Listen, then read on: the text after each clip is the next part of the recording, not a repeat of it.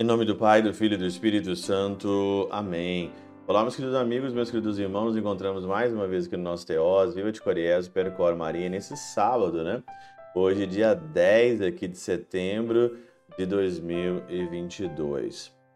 Hoje o Evangelho de Lucas, capítulo 6, versículo 43 a 49, né? Ele tem aqui é, muitas nuances, né? O homem tira coisas boas, o tesouro do seu coração. Só que aqui no final tem aquela é, passagem tão conhecida sobre a casa sobre a rocha, né? A casa sobre a rocha e a casa sobre a areia. Aqui no versículo, começando no versículo 49, aqui, né? Aquele que põe, aquele porém, que ouve e não põe em prática é semelhante a um homem e construiu a casa é, no chão, sem alicerce. Construiu a casa sobre a areia. Né?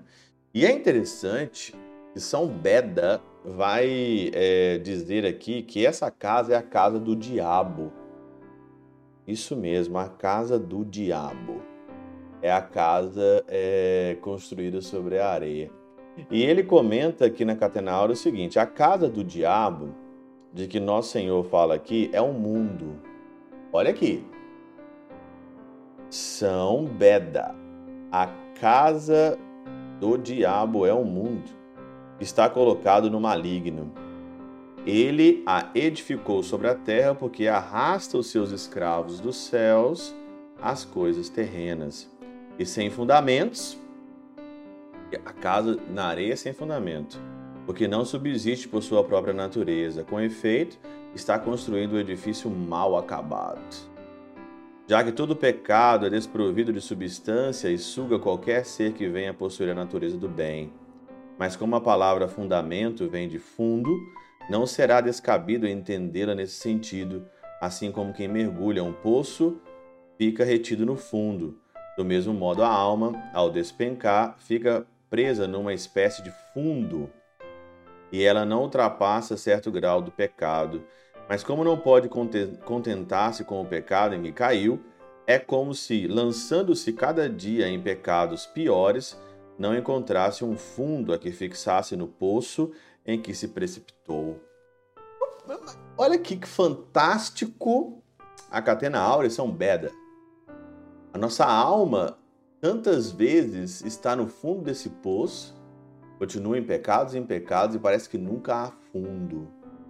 É assim a pessoa que está na pornografia, assim que a pessoa que está no mundo das drogas, assim que a pessoa que vive neste mundo, nessa casa do diabo. É isso.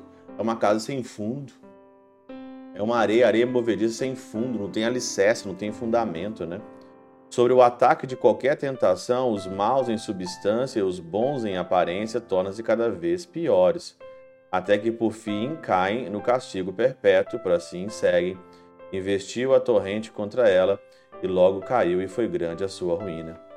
Pela investida da torrente, pode-se entender ainda a sentença do juízo final, quando acabamos ambas as casas, irão os ímpios ao suplício eterno e os justos à vida eterna. Uma casa sem fundamento, uma casa do diabo, aonde a nossa alma está às vezes caída, de pecados em pecados, pecados ainda piores, que não encontra ali fundo. Você olha para a vida de muitas pessoas, você olha para a vida deste mundo, gente, não fala a verdade se não é a casa do diabo isso daqui. Quantas pessoas metidas em vícios, quantas pessoas metidas na vida de lama, quantos adolescentes, quantos jovens vivendo hoje ao sabor da moda, ao sabor do momento, escandalizando, vivendo uma vida louca, se perdendo, já vivendo como mortos, né? a ruína vai ser muito grande se você constrói uma casa na casa do diabo. Porque a casa do diabo ela é sem fundo. Sem fundo. Você tenta achar o fundo, você cai nesse poço, você tenta achar o fundo, mas na realidade você não acha. Fugir dessa casa do diabo, construa a casa em Deus. Pela intercessão de São Chabel de Mangluf, São Padre Pio de Peltrautina e Santa Teresinha do Menino Jesus e o Doce Coração de Maria, Deus Todo-Poderoso nos abençoe. Pai, Filho e Espírito Santo, Deus sobre vós e convosco permaneça para sempre. Amém.